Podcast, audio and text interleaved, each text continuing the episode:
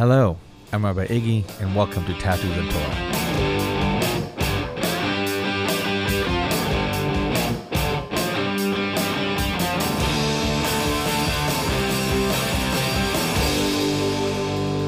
Hello, welcome to another episode of Tattoos and Torah. I'm Rabbi Iggy. Thank you for joining us, as always. We're finally beginning to see the signs of spring. And I don't mean the fake spring that happens right before we get hit with winter again, or in New York, we call this fourth winter. But actual spring and signs that the cold and the dark hours are finally letting up. This is also a season where we are starting to prepare for Passover and are thinking about renewal, which is also the theme of Pop Up Shabbat, which is tonight. Please join us at 7 p.m. The idea of renewal and new life and breathing new life into what seems to be wintry, dormant state is where we are at the moment. And I think a lot of people, when they think about spring, they think about cleaning and the outside world is sort of finding new blooms although it's just a question of seeing them. I have a friend who his own little practice is that when he walks around, no matter where he is, no matter what time of the year, he always is not satisfied until he can spot a bloom, some kind of bloom. And he always talks about that there's always a bloom somewhere. Even when you think it's the dead of winter, something is blooming. And it's a question of just seeing it wherever you are. But spring, of course, is not just for spring cleaning it's also about internal cleaning. Spring can be great moments to choose to lean into this energy of renewal and a new life. In recovery, there is a basic concept, which is the first 90 days. And we know that the first 90 days of anything new is both exciting and important as it is in establishing the changes we want to make. But it is also fraught with a lot of fear and setbacks. And we have to let go of this idea that progress is linear. It is not always linear. There is progress, but there's also setbacks and failures. And real growth, that's how it looks like. It's not a straight line. In recovery, it looks like sobriety, recovery, relapse, prelapse, maybe more sobriety, maybe more recovery. We defined it of course, recovery is, or addiction, if you will, as a remitting, relapsing, chronic, deadly disease, because it is just that. And any progress has to take into account the ebbs and the flows of growth and the ebbs and flows of recovery. In fact, the ebbs and flows of life. So, in life, of course, this looks like success and failures and disappointments, optimism, failure, pessimism, more optimism, planning, testing, failures again, despair at times, caution, learning, all these phrases uh, that every person who is doing anything of worth, every worthwhile endeavor has to consider every single one of these words as we move into growth or success and learning from our failures if we don't eventually succeed. All these important uh, ideas we have to address and bring awareness to because of course even failures and setbacks are as much part of growth as success is and that we might see success or steps forward in different ways and it also is not always the thing that we think we want in many places work school life many people say that they are interested in experimenting right that sort of that they are um, looking to try things and are okay with failure. But I found many times that's that's not really what they truly mean or truly want. What they mean many times is that they want to try things and say that they are willing to take risks, but truly what they want is to immediately succeed. Lacking the emotional and spiritual tools to deal with failures and deals with setbacks is something that we have to always address because a lot of people um, don't have those and not having ways to cope with the perceived failure or the failures themselves and then how it affects our feelings of worth. Uh, lacking real practical tools of gratitude, for example. And I talk about my favorite one, which is sort of um, thinking about the things that happen to you and thinking about how is this the best thing that's happened to you. I talk about it in a different podcast. But we, many times we don't often think about these failures and don't have the tools for them, and we have to develop those. And when people want to try new things, they're afraid because if they're not going to be successful immediately, they are afraid that they can't really cope with it. We see this with children as well. The children who are praised for their success tend to not want to try things that they might not feel that they're going to be good at and then get the accolades of their parents and loved ones of like, oh, you're so smart, you're so great, you're so talented. And in that sense, it's much better to talk to children um, and even young adults about that was a great effort or good uh, try or I appreciate how you approached it and praising the ability to take risks rather than the results of those risks. But back to the first 90 days, looking at that phase, there is a chance to form new habits, and it's the chance to conceive new habits and set new habits. And I think that when we think about the spring, it is a chance now, today, to not just symbolize recovery with the spring and rebirth uh, and healing, but a chance to push the growth, uh, to plant the seeds for something new, if you will. So, how to change habits, of course, is an interesting field because when we think about habits that stick, we have to think about three or four things in a sense, or three lenses to look at.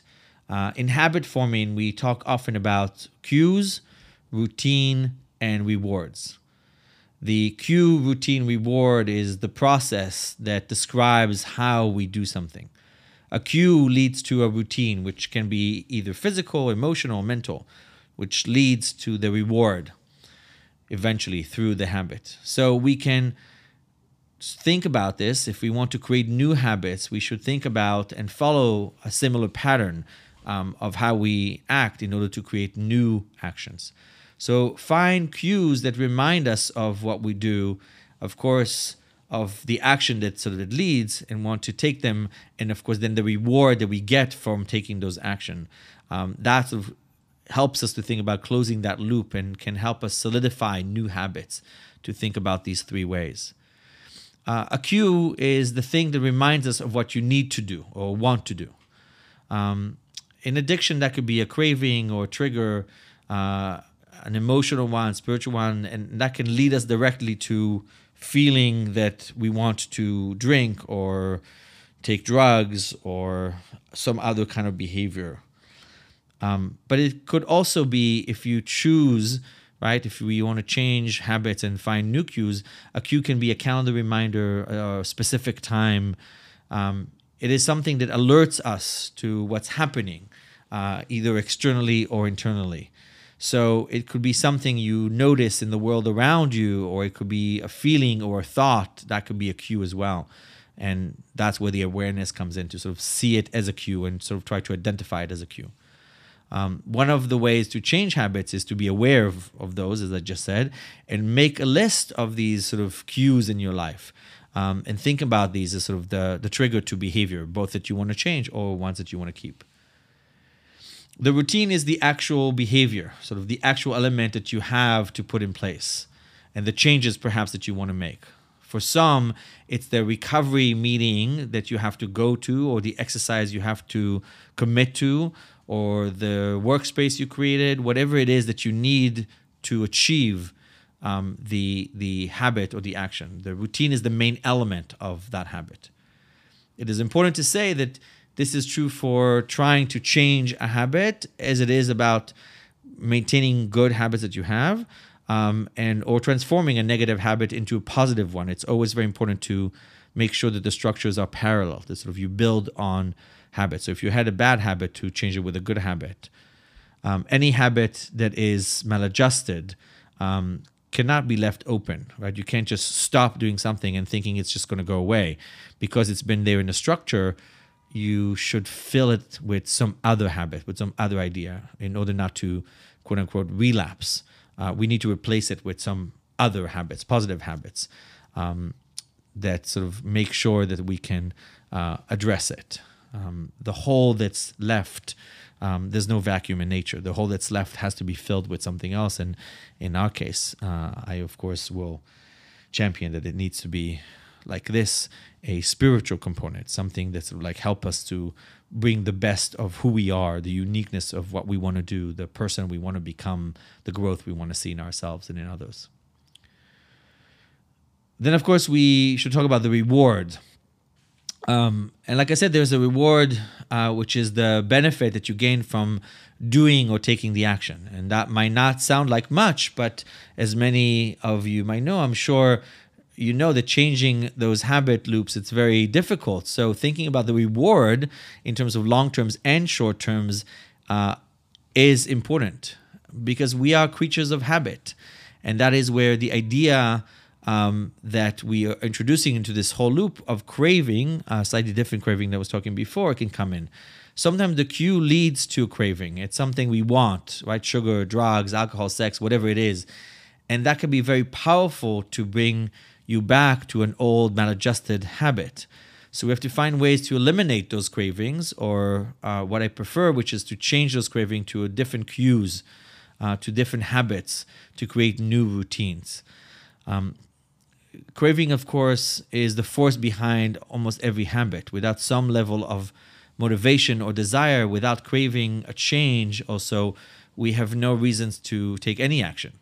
What we crave is not the habit itself, of course, it's the change that it brings, the way it makes us feel. So, take smoking, for example. You don't really crave the cigarette, you crave the feeling of relief that you have from it. Uh, I don't always want to turn on the television because it's not the thing I want, but I want to be entertained. So, thinking about those sort of cravings and those cues uh, is, is important. Um, and again, in terms of the reward, um, we have to really think about those places, um, and I'll talk about it in a few, if you in a few minutes as well. So, so how do we actually change? And and I always start with sort of asking ourselves a few different questions, um, and you can write them down. That is, what is your habit? What are your cues? What is your routine? And what are your rewards? Uh, write these down, and let's try to understand it and identify the habit you want to change. Think about when did this habit begin? Um, when did you start doing it? Uh, has it changed over time? Has it been consistent? Is it tied to a specific person or a specific place or a specific thing? What else is happening in your life when this habit is happening? Um, how does your habit or behavior affect other people? And what does this habit do for you? These questions can help us identify the patterns. Um, and when we think about those cravings, right? So, an example, uh, my cravings are really bad when my in laws are in town, for example, right? Understanding wh- then why you think that in the case maybe you feel judged by your in laws and need some time or space to decompress uh, and when you feel you need time or space to decompress, then you turn to a certain substance or behavior because it makes you feel like you are able to make time and space or relax or decompress for yourself. Uh, but again, it doesn't always solve the original problem, which is you're feeling stressed because you think, let's say, that your in laws or other people are judging you. So eliminating the cue or the reward is not enough to form a new habit or break the old one either it's only when you're able to create a cue habit reward together to understand all these pieces um, and that's where the writing comes in that there's a chance to sort of choose other growth or other ways to sort of to deal with it um, if we think about other kinds of habits right it's true that most resolutions and we talked about this before do not make it through even the first month um, which is one of the reasons why of course why i don't believe in resolutions so, how do we think about things that sort of help us change, right? Because I am talking here about creating new habits. And in that sense, routine and behavior uh, and uh, articulating them is the important thing. Um, and again, I want to go a little bit sort of back to, to recovery, which is uh, we have this idea of 90 meetings in 90 days. That is, you have to go to a, a meeting every day for 90 days. So, thinking about that, that is one thing, but even that's not always enough to go to the meeting, right? You also have to do the step work. So it becomes a external habit and an internal understanding of the meaning. It's the writing and then the habit itself. It's always trying to put those together. Intention and actions put together. Intention without action cannot lead to any growth, and action without intention cannot lead to any growth. Only growth happens when intentions and actions are put together and they're aligned. That you always have to align both your intentions and your actions. What you say you want and to take an action that uh, is aligned to it. And with the actions, making sure that you understand the intentions behind it. So 90 meetings in 90 days and also step work.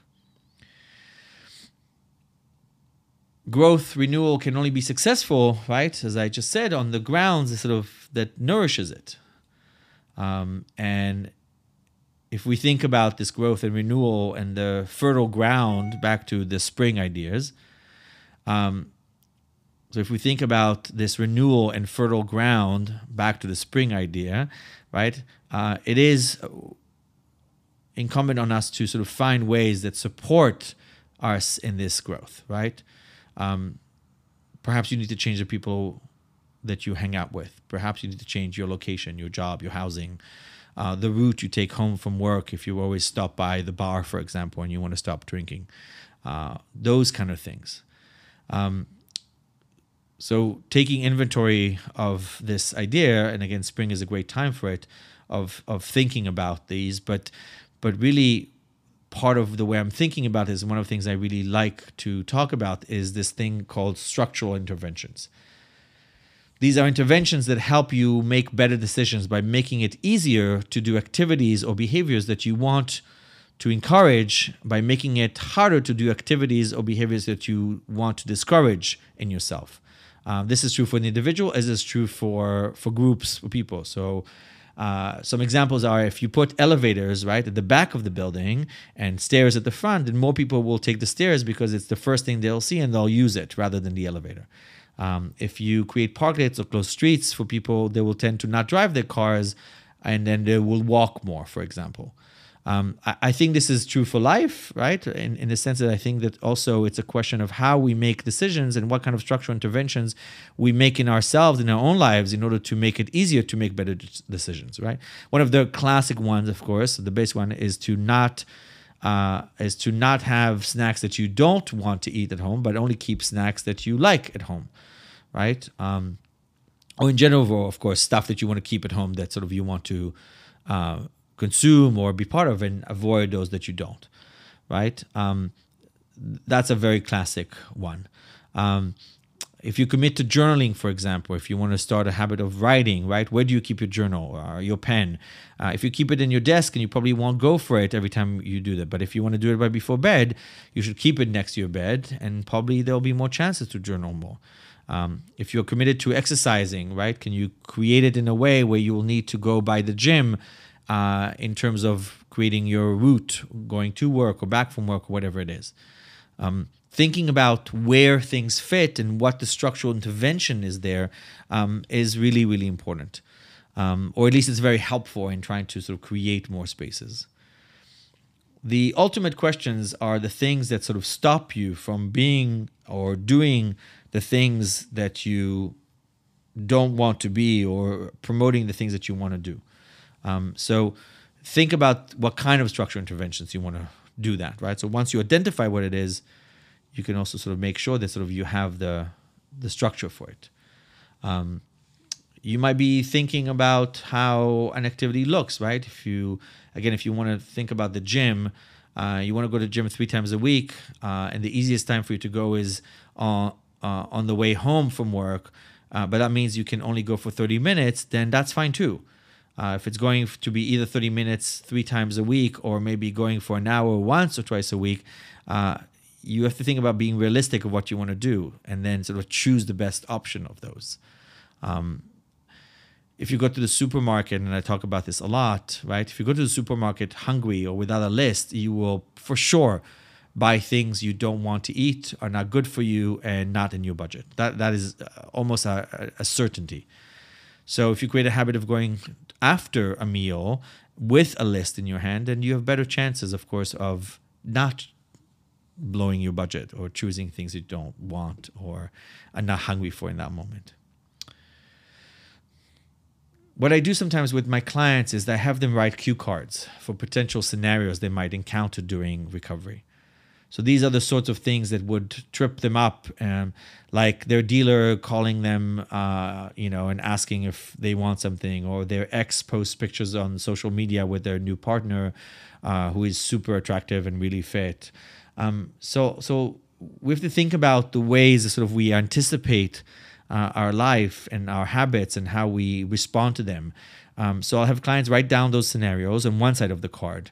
But then ahead of time, uh, on the back of the card, write down what they will do in advance. Choose in advance what you want to do. This helps them imagine the scenario beforehand and imagine their responses so that when it comes to respond to a situation, they already have a plan in place. Um, they already have thought about how they can follow through, what who they call, what they do. So when the time comes, and it's not always perfect, but when the time comes, it's something that they can uh, make easier decisions because they've already made the decisions. And I, I used to sort of make them keep them in the pockets, but don't, you don't have to, of course. It could be a post-it or whatever. And I highly recommend the ability to anticipate what, what's going through. So, what kind of growth are you looking forward to this spring? Right, is is the question of, of, of this podcast, and what internal spring cleaning can you do to gain a deeper awareness for yourself and the cues you encounter throughout your day in life? Uh, as we anticipate the season of renewal and growth, think about what you can do for yourself and make it easier for you to uh, to form new habits. So, so a few last things. Lastly, uh, that sort of think about. Um, and just sort of ways to sort of to consider this. Uh, if you want to think about changes, think small. Uh, BJ Fogg, a Stanford University researcher and author of the book Tiny Habits, writes that starting with tiny habits to make the new habit as easy as possible in the beginning is, is what he wants to uh, consider for, for everybody. And, and I also say, right, don't fall into this trap of uh, don't sweat the small stuff. Quite the opposite. Think about each step. Do sweat the small stuff. Small things make big things happen. Remember, not the other way around. Um, as always, consistency is key. Um, whatever it is that you choose to do, do it every day. Um, habits take a long time to create. Um, so making sure that you set in place something that you could be doing daily or routinely is the most effective way to create it. Um, again, that's why there's 90 meetings in 90 days um, and, and all that the whatever it is the routine if you can decide to meditate make sure that it's perhaps the same time every day on the same space every day if you can. Not everybody can but if you can that makes it much much more important. Um, make it easy right? Make it easy for yourself. That's the structural interventions. Clearly it's easier to do things that are uh, accessible and and cheap and easy to do and you're ready to do them. So if you're able to do those that's great. But sort of like uh, you have to think about uh, making it as easy as possible uh, and not make it as harder as possible um, of things that require effort. So so make it easy. Build structural interventions. Uh, right, pack your gym bag and leave it uh, by the door. Right, um, be creative. Um, uh, Dr. Wendy Wood, who's the author of the book Good Habits, Bad Habits: The Science of Making Positive Changes That Stick. Uh, she's a researcher and a psychologist at the University of Southern California she says that um, she began sleeping in her running clothes to make it easier to roll out of bed in the morning and slip her running shoes and run. Um, so, so right, uh, choosing or choosing exercise that perhaps you don't need to leave the house, but these ideas uh, are very interesting um, of how you create these structural interventions. So, um, so that's really really important. And then last thing, and I spoke a little bit about this, I want you to think about reward. Um, some rewards are immediate, right? And and but many are not. So in the case when the the reward is not immediate, like going to meetings or doing step work or diet or exercise or change in behavior, um, the reward is not immediate. So it's important to then put in place or think about a small reward there. Uh, maybe after you do these things, spending time with a friend, uh, maybe a favorite snack, a movie or TV show. Think about other rewards you can give yourself while you're working towards the larger reward of whatever it is the exercise that you want the the weight goal the the recovery that you want to do whatever it is for yourself and how you choose it so something to help you remind yourself that sort of the efforts um, that sort of what you do um, are not in vain, right? Sort of you are taking sovereignty. Um, so uh, these are just ideas for for this for this new spring that's coming. Uh, I hope it's helpful as always. You can find us and sort of like talk to us about more. Uh, if you need a spiritual counselor, we have a spiritual counseling program. Of course, if you need recovery coaching, we have that as well. Uh, go on our website. Um, as always, we are always here. And uh, like I said, tonight, pop up Shabbat, 7 o'clock. If you're listening to this before 7 on a Friday, please um, feel free to join us. It's free. Again, it's online.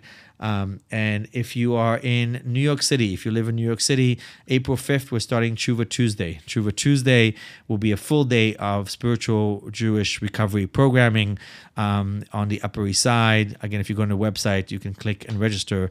Uh, it's free and it's available for anybody who needs extra support once a day. It's going to be the whole day, uh, although you can come for whatever part you want. There's more information on there. So join us there as well. Um, thank you again for joining me. Thank you um, for listening. Have a good time. This podcast was recorded by Tshuvah Center. I want to thank our team, Ben Lichman, Grace Sheed, and Sadie Baker Rax, who make this all possible and make sure that the guests and I sound as best as we can. Thank you all for listening. Um, again, check out our Instagram and our website, Tshuvah Center, T S H U V A H Center, C E N T E R, um, on Instagram, or of course, tshuvahcenter.org on the website. Thank you so much.